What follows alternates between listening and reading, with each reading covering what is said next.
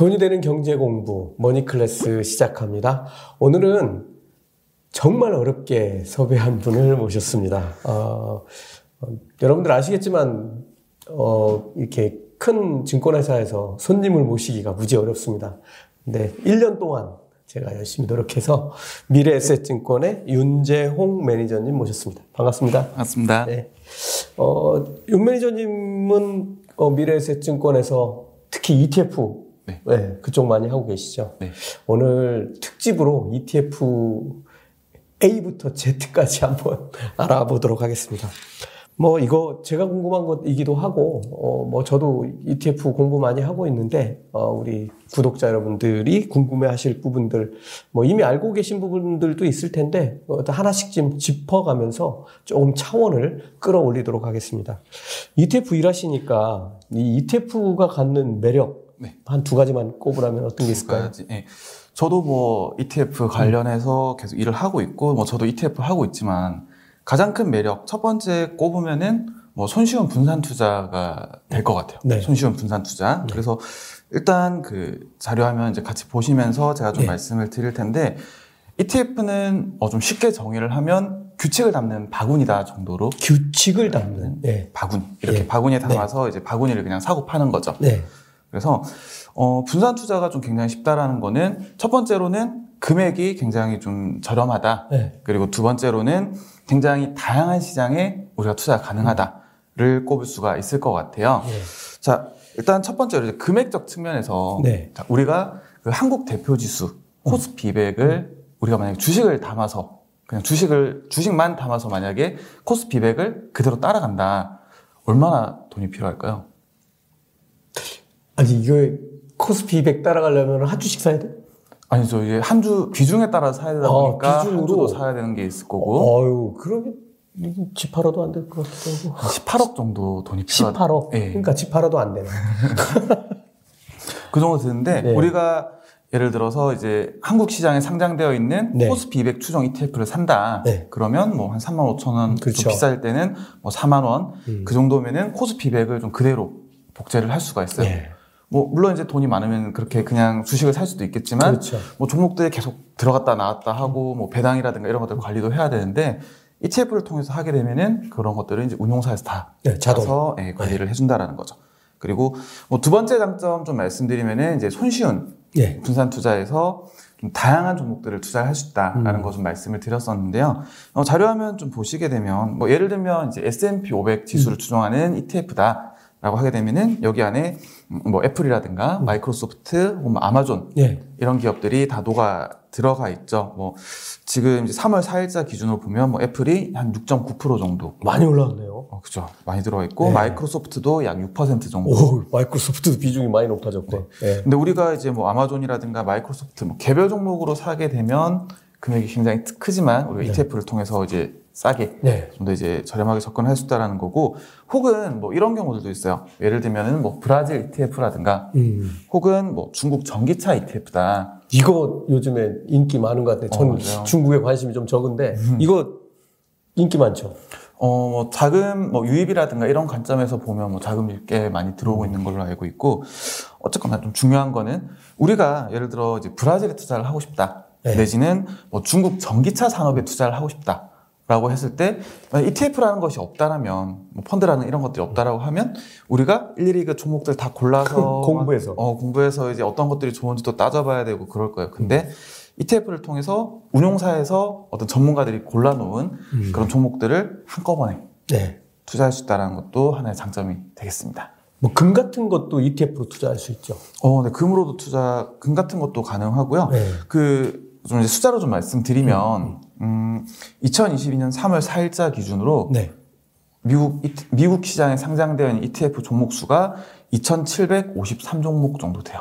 어, 전 세계 ETF가 뭐 한 7천 개쯤 된다고 9천 개, 9천 개 많이 늘었네요. 네. 그, 그 중에 2,700개면은 거의 뭐 한 3분의 1이 미국에 상장되어 네, 있네요. 종목 숫자는 한 3분의 1 정도 상장이 음. 되어 있고 그 운용 자산, 네. 어, 운용 자산 기준으로 하면은 거의 한 70% 정도. 굉장히 큰 ETF들이 많아요. 음. 그래서 좀 이제 다시 들어가 보면 음. 예를 들어 뭐 금에 대해서 투자를 한다라고 음. 했을 때 뭐 국내에서는 이제 뭐 금 혹은 네. 뭐 금연물 이런 식으로 투자가 가능하지만 미국에서는 이제 뭐 금이라든가 뭐 금강주 이런 것들 그다음에 지금 이제 자료화면 좀 보시게 되면 어 제가 좀 분류를 조금 네. 해놨는데요. 예, 예. 어, 뭐 주식이라든가 채권이라든가 원자재, 부동산 네. 이런 것들도 얼마든지 접근이 가능해요. 네. 그래서 좀 이제 미국 ETF들 좀 공, 저도 이제 계속 살펴보다 보면 음. 정말 내가 몰라서 투자하는 경우들이 오히려 많았겠구나라는 생각이 드는 거죠. 그게 무슨 말이죠? 예를 들어서 뭐 콩이라든가 네. 아니면은 원자재, 네, 원자재 내에서도 뭐 니켈이라든가 이런 굉장히 음. 다양한 것들이 ETF로 상장이 되어 있고요. 주식 내에도 유형 전략들이 굉장히 다양하게 있어요. 음. 예를 들어 뭐 시가총액별로 해놓은 것들도 있고 네. 아니면 음 뭐 전략별로 혹은 어, 뭐 지역별로도 굉장히 좀 상당히 아, 다 지역으로도 예, 네. 굉장히 다양하게 되어 있다 보니까 어 우리가 일상생활에서 어, 여기 투자하면 좀 돈이 되겠구나라고 느끼는 음. 것, 어, 투자하면은 좋겠구나라고 생각하는 것들, 네. 그런 것들 일단 ETF를 찾아보면은 다 있다. 어, 웬만한 건 다 있다라고 말씀드리긴 좀 어려울 것 같고, 예. 예, 어지간한 것들은 상장이 거의 다 되어 있구나 음. 정도로 말씀을 드릴 수가 있을 것 같습니다. 예. 알겠습니다. 뭐 조금만 더 하나만 더 여쭤보면 이제 ETF가 이렇게 좀 발전해 온 단계들이 조금 있잖아요. 요즘에는 뭐 와, 이런 ETF도 있네 하는 것들도 있는데 좀 간단하게 ETF가 어떤 식으로 발전해 왔는지 뭐 이렇게 세대별로 좀 나눠서 설명 조금만 해주세요. 아, 네. 우선 이제 초기 ETF를 좀 살펴보면 예. 지수형들이 많아요. 우리 SPY QQQ 하는. 그렇죠. 이제 네. S&P 500이라든가 뭐 나스닥 100이라든가 혹은 이제 섹터형은 보통 이제 그 기업들이 하는 일을 기준으로 네. 예를 들어 뭐 금융 관련된 일을 하는 기업들을 모은 게 금융 섹터. 네. 그다음에 뭐 에너지 관련된 일을 음. 하는 기업들을 묶은 게 에너지 섹터. 네. 이런 것들이 보통 좀 1세대형이라고 음. 얘기를 할 수가 있을 것 같고요. 2세대형은 네. 여기서 이제 개별 기업들의 어떤 특성을 특성들을 중심으로 음. 묶은 뭐 스타일이라든가 이런 것들이 있어요. 네. 예를 들면 뭐 배당을 좀 더 많이 주는 아, 고배당주 그렇죠. 뭐 고배당이라든가 아니면 이제 배당금 늘려나가는 기업들만 묶어서 만든 아. 뭐 배당 성장. 예. 그다음에 뭐 주가가 움직임이 상대적으로 강한 종목들만 묶어서 운용하는 뭐 모멘텀. 이런 것 앞에서 말씀드렸던 대표 지수라는 게 어떤 이제 주식의 큰 집단 덩어리라고 하게 되면 섹터는 그 기업들의 어떤 비즈니스 모델. 네, 일을 중심으로 묶은 거고. 그러니까 이제 음. 이 지수 추종형 ETF들은 우리가 알고 있는 지금 SPY, QQQ 같은 것들이 이제 대표적으로 있는 거고, 네. 그 다음에 섹터 추종형은 뭐 금융 섹터라든가 에너지 섹터 이렇게 나누어서 세분해가지고 들어갈 그렇죠. 수 있는 이런. 11개 섹터 정도로 좀 구분이 되어 있고요. 네. 다음에 스타일은 개별 기업들의 사람으로 치면 성격. 잘생긴 애들, 못생긴. 아, 그렇죠. 그 혹은 남자, 잘 달리는 애들, 네. 혹은 돈을 잘 쓰는 애들, 뭐 이런 식으로 네. 이제 분류를 하는 거죠. 알겠습니다. 그리고 마지막으로 이제 최근에 좀 굉장히 음. 상장이 많이 되고 있는 것들이 어떤 테마형이라든가 액티브형. 네. 저 테마형 네. 하면 요즘 2차 전지 요즘도 많이 뜨나요? 어, 뭐 주가 등락은 좀 다시 말씀을 드려야 될 것 같고, 어, 예. 어, 테마형 관련해서 이 테마 뒤에서 좀 말씀을 다시 드리겠지만 테마형이라고 하면 어떤 사회의 어떤 변화들, 음. 우리가 지금 어떤 쓰고 있는 클라우드라든가 이런 네. 것들 예전에는 쓰진 않았잖아요. 그렇죠. 저도 이제 처음에 이제 컴퓨터를 컴퓨터라는 걸 쓰기 시작했을 음. 때 이 디스켓 아, 모르시는 지금은 좀 모르시는 분들도 계실 것 같아요. 아, 제가 그 얘기했다가 회사에서 이상한 사람 됐잖아요. 아, 이 큰 거 5점 몇 인치 아, 5.25인치 이거 네. 위에 한 장, 밑에 한 장, 두 장 넣어야 되는 거 있어요. 그런 것도 있어. 저도 막 게임 같은 거 할, 하나 하려면은 뭐 디스켓 한 7장 쌓아가지고 맞아요. 막 아, 지금 보시면서 좀 처음 듣는 분도 계실 것 같긴 해요. 네, 그런데 이제 지금은 이제 이런 것들 쓰지 않고 사람들이 다들 이제 하드디스크를 넘어서 이제 클라우드를 다들 그렇죠. 많이 쓰죠. 그런 거라든가 음. 혹은 우리가 예전에 자동차라고 하면 정말 그 기름 넣어서 가는 음. 그런 차량들만 생각했는데 지금은 길거리에 보시면 그 테슬라 음. 차량들도 좀 굉장히 많이 다니더라고요. 네. 혹은 최근에 또 굉장히 강조되고 있는 것들이 뭐 ESG 관련된 이슈들. 환경, 음. 그다음에 뭐 지배 구조, 그다음에 사회적 책임 이런 것들과 관련해서도 뭐 ETF를 만들어서 상장이 되고 있어요. 블랙록이 좋아할 ETF네요. 그렇죠. 그런 어떤 사회적 책임이라든가 그런 것들 굉장히 강조가 되고 있고 네.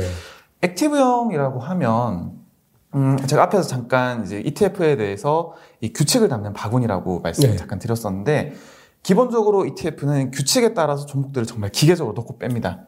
그러니까 그냥 뭐 인공지능이나 프로그램 해도 되는 거잖아요. 그렇죠. 근데 액티브형은 사람이 한다는 얘기인가요? 사람 어 사람이 하는 경우도 있고 뭐 기계가 하는 경우도 음. 있지만 이런 것들은 이 규칙에 따라서만 하는 게 아니라 어떻게 보면 좀 적극적으로 좀 자산 운용을 하는 그런 음. 형태라고 보시면 될 것 같아요.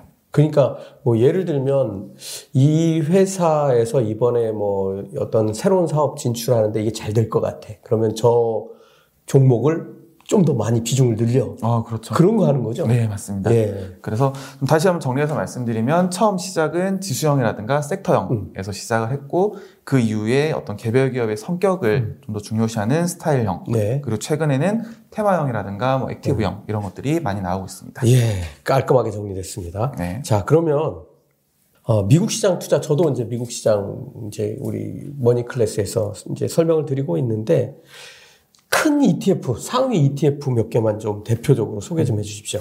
일단 그 미국에 아까 2,700개 정도 음. ETF들이 상장이 되어 있고 굉장히 좀 별들의 전쟁을 펼치고 있어요. 예. 그 중에서 이제 가장 운용자산 기준 가장 큰 ETF는 S&P 500 지수를 추종하는 SPY라는 네. ETF입니다. 여기서 S&P 500이라는 이 지수는 미국 대표 기업들 음. 500개를 묶어놓은 지수예요. 네, 그렇죠. 이게 지금 음 보시면 이제 운용 자산이 운용 자산이 4,242억 달러 정도 됩니다. 제가 처음 S&P 500 ETF인 SPY를 거래할 때 이게 이제 우리나라 돈으로 환산하면 환율을 천 원만 적용해도 동그라미를 세 개를 붙여서 계산을 해야 그렇죠. 되잖아요. 네, 네. 거래 대금을 보면서 이 숫자가 정말 사실일까 할 정도로 정말 놀라운 거래 대금을 뭐 매일같이 목격을 했는데 그게 현실감 있게 오는데 한 달도 더 걸렸어요. 어, 이게 저도 막 이렇게 숫자들 보다 보면 사실 좀 감이 안 올 때가 많아요. 네. 그리고 이제 두 번째, 세 번째는 역시나 S&P 네. 500 지수를 추종하는 ETF들이고요. 네. 그 다섯 번째 있는 QQQ. 아, QQQ가 5등 정도 하는군요. 네, QQQ의 경우에는 미국 기술주들을 묶어놓은 나스닥 100 지수를 네. 추종하는 ETF입니다. 네, 알겠습니다. 이게 그리고 이게 이제 결정적으로 지수 추종형 ETF들이 시간이 흘러가면서 결국은 우상향해서 수익을 내도록 돼 있는 거잖아요. 설계 자체가 그렇게 돼 있는 거잖아요. 근데 이거를 이해를 못 하시는 분들이 음. 있으세요. 저도 여러 번 설명드리는데 이게 잘 모르시더라고요. 요것 좀 설명해 주세요. 왜 자꾸 앞으로 전진, 위로 이렇게 될 수밖에 없는지. 자, 근데 이제 단정적으로 말씀드리긴 저는 조금 조심스러우니까 이제 네. 일반적으로 올라가는 경우들이 많다 정도 말씀드리고 음. 일단 그 아까 전에도 말씀드렸던 것처럼 일단 지수는 규칙이다 정도로 음. 생각을 기억을 해주시면 좋을 것 같아요. 그런데 어, 아, 또 한 가지 두 번째 포인트는 어, 일종의 달리기라고 생각을 하시면 음. 이해하시는데 좀 더 빠르실 것 같아요. 네. 예를 들어서 뭐 S&P 500 같은 경우는 미국 대표 기업 뭐 시가총액 상위 500개 기업을 묶어놓은 네. 지수잖아요. 자 그러면 미국에 정말 수도 없이 많은 기업들이 있을 음. 거예요. 수천 개, 수만 개, 음. 막 수십만 개 기업들이 있을 거고 네. 그 기업들이 열심히 달리게 합니다. 음. 그리고 1등부터 500등까지만 뽑아서 이 지수를 만드는 거야. 그럼 이제 달리기를 하다가 지쳐서 나가 떨어지는 기업들도 있을 거잖아요. 그러니까 우등반, 달리기 우등반을 만들었는데 그렇죠. 네. 조금 시간이 흐르다 보니까 얘가 못 달려. 네. 지쳐갖고 헐떡거려. 그럼 너 집에 가. 이렇게. 되는 거죠. 지치고 혹은 뭐 사회 변화에 적응을 제대로 못해서 음. 뒤처진다. 그러면 쫓겨납니다. 쫓겨나고 그 빈자리를 음. 잘 치고 올라오는 음. 종목 내지는 어, 사회 변화에 빠르게 적응하고 있는 기업들 네. 이런 기업들이 그 빈자리를 계속해서 메꾸는 거죠. 음. 그래서 이 어떤 개별 섹터라든가 혹은 뭐 개별 종목은 항상 이슈가 있고 음. 뭐 사이클을 거쳐요. 그렇죠. 그렇지만 이 지수 전체적으로 보게 되면 이 지쳐 나가 어, 뒤처지는 기업들은 쫓겨나고 빠르게 치고 나가는 기업들은 새로 계속 들어오면서 음. 점점 더 이제 우상향하는 경향을 좀 보인다라는 거. 그래서 지금 이제 자료 화면 좀 같이 보시게 되면 음. S&P 500 음, 지수 차트를 좀 그려놨어요. 네. 네. 근데 어 2000년 이후만 네. 어, 이, 앞에 다 빼고 2000년 이후로만 봐도 20년 조금 넘는 네. 기간 동안 쫓겨난 종목들이 예. 279 종목입니다. 대표 기업 500개를 모아놓은 지수인데 절반이 넘게 음. 물론 이제 들어갔다 나갔다 한 기업들도 물론 아, 포함이 되어 예. 있지만 279 종목이 음. 쫓겨났다라는 거. 예. 그리고 그 자리를 또 다시 이제 새롭게 치고 나오는 기업들이 또 음. 차지를 하고 있는 거죠. 야, 아주 시험 볼 때마다 간이 코알만해지겠네요. 네, 알겠습니다. 자, 이제 요즘에 이제 보면은 사실 이제 4차 산업혁명이 우리 사회나 전 세계적인 뭐 기술의 중심에 서다 보니까 어, 그 기술주들이 모여 있는 QQQ의 성장세도 컸고 그리고 이제 그러다 보니까 이제 QQQ를 더 선호하는 사람들도 있고 SPY를 이렇게 전통 산업이 좀 많이 같이 포진된 SPY를 더 선호하는 사람들도 있는데 요 둘의 차이를 좀 이렇게 음. 우리가 볼 때, 아, 이 둘은 이런 성향을 가지고 있고, 그렇다면 이런 분들이 투자하면 좋겠다. 이렇게 좀 구분해서 설명 좀 해주실래요? 우선 SPY나 혹은 IVV라든가 VO 같은 이제 S&P 500 지수를 추종한 ETF들은 예, 그 지수 내 지수 내에 11개 섹터들이 좀 분포를 다 하고 있어요. 네. 뭐 기술이라든가 뭐 금융이라든가 음. 에너지, 뭐 유틸리티, 음. 소비재 관련 네. 그런 섹터들이 좀 다양하게 분포를 하고 있는 게 이제 S&P 500 지수를 음. 추종한 ETF들. 네. 그리고 QQQ는 나스닥 시장에 상장되어 있는 기술주 위주를 좀 편입을 하고 있습니다. 네. 그러다 보니까 이 등락이라든가 혹은 이런 변동성 자체가 S&P 500, SPY보다는 좀더 음. 크고요. 최근에도 이제 보면 S&P 500보다는 나스닥이 좀 더 조정이 크게 네. 나타났죠. 네. 그래서 좀 그런 금리 민감도라든가 그런 것들에 있어서 좀 차이가 네. 있다라는 거. 그래서 좀 최대한 미국의 어떤 대표적인 시장에 대해서 관심을 가지고 있는 분들이라면은 음. S&P 500 지수를 추종하는 네. 쪽으로 좀 보시는 게 좋을 것 같고, 어, 나는 뭐 미국의 어, 미국이라든가 혹은 뭐 전 세계 어떤 음. 어떤 기술 성장이라든가 이런 것들에 대해서 관심 좀더 많다라고 음. 하시는 분들은 뭐 어떤 나스닥 100이라든가 이런 음. 기술 섹터 쪽으로 좀 더 보시는 게 좋을 것 같습니다. 그러니까 실질적으로 보면 그 나스닥 100 QQQ 같은 경우는 조금 더 변동성이 클 수 있다 이제 이런 걸 알고 투자를 해야 된다는 그렇죠. 말씀이시죠? 항상 이제 우리가 이제 수익이라든가 이런 것들도 생각을 해야 되지만 음. 이 위험성에 대해서도 음. 고려를 좀 해야 되다 보니까 네. 우리가 이제 많이 올라갈 가능성이 있다라는 거는 반대로 말하면 음. 많이 빠질 수도 있다. 네. 이런 위험성에 대해서는 좀 고려를 하시는 것도 좋을 것 네. 같습니다. 네. 이게 진짜 작년에 보면은 이제 작년하고 올해 조정을 받는 상황들을 보면 지금 말씀하신 게 무슨 얘기인지 잘 이해하셨을 것 같습니다. 사실 어, 투자자들 입장으로 보면 지금 이제 SPY, QQQ 뭐 이렇게 대표적인 걸 말씀드렸는데 특히 SPY 같은 경우는 어, 거의 똑같은 모델로 만들어진 게 있잖아요. 그러니까 뭐 이게 어, 여러 가지 이유가 있을 것 같긴 한데 수익률은 똑같죠. 어, 거의 차이가 없죠. 없죠. 그러니까 예. 똑같이 설계되어 있으니까. 어, 그런 게 어떤 게 있고, 왜 이런 것들이 만들어져서 운용되는지도 좀 설명해 주시죠. 음, 네. 우선 이제 화면 같이 보면 좀 말씀을 드릴게요. 이제, 어, S&P 500 지수를 추종한 ETF 중에 이제 운용자산 큰 거 3개 네. 말씀을 드리면 뭐 IVV라든가 SPY, VOO. 네. 네. 보시면 그 인덱스가 다 동일합니다. 음. S&P 500 지수로 다 동일하고요. 운용 자산에서 좀 차이가 있어요. 네. 그리고 어, 운용 보수 측면에서도 조금 차이를 보이고 있는데 아. 음, 뭐 IVV 같은 경우는 0.03%, 음. 그다음에 SPY는 0.09, 그다음에 VO는 0.03. 요 정도고요. 자, 왜 동일한 지수에 대해서 이렇게 ETF도 좀 다양하게 나오냐? 음. 운용사들이 여러 개가 있어요. 네, 그렇죠. 운용사들이 여러 개가 있고 다들 이제 어떤 경쟁을 하는 그런 음. 기업들이다 보니까 어떤 대표 지수들 이런 것들에 대해서는 다들 이제 상품을 나눠, 내놓게 되죠. 음. 대신에 어, 보시면 이제 운용 보수라든가 그런 것들은 좀 차이가 있을 수도 있고요. 네. 음, 그래서 일단은 기본적으로는 동일 지수를 추종한다라는 거 그리고 운용 자산이라든가 보수에 있어서 차이가 난다. 음. 체크를 해주시면 될 것 같습니다.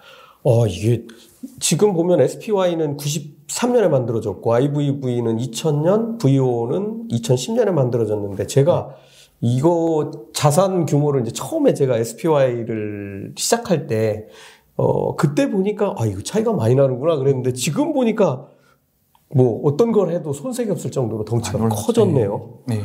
어, 이거 진짜 잘 보시고 여러 가지 그 우리가 좀 더 이득이 되는 이익이 나는 방법을 어, 투자자들이 찾아보시면 어, 더 좋은 방법이 나올 수도 있겠습니다.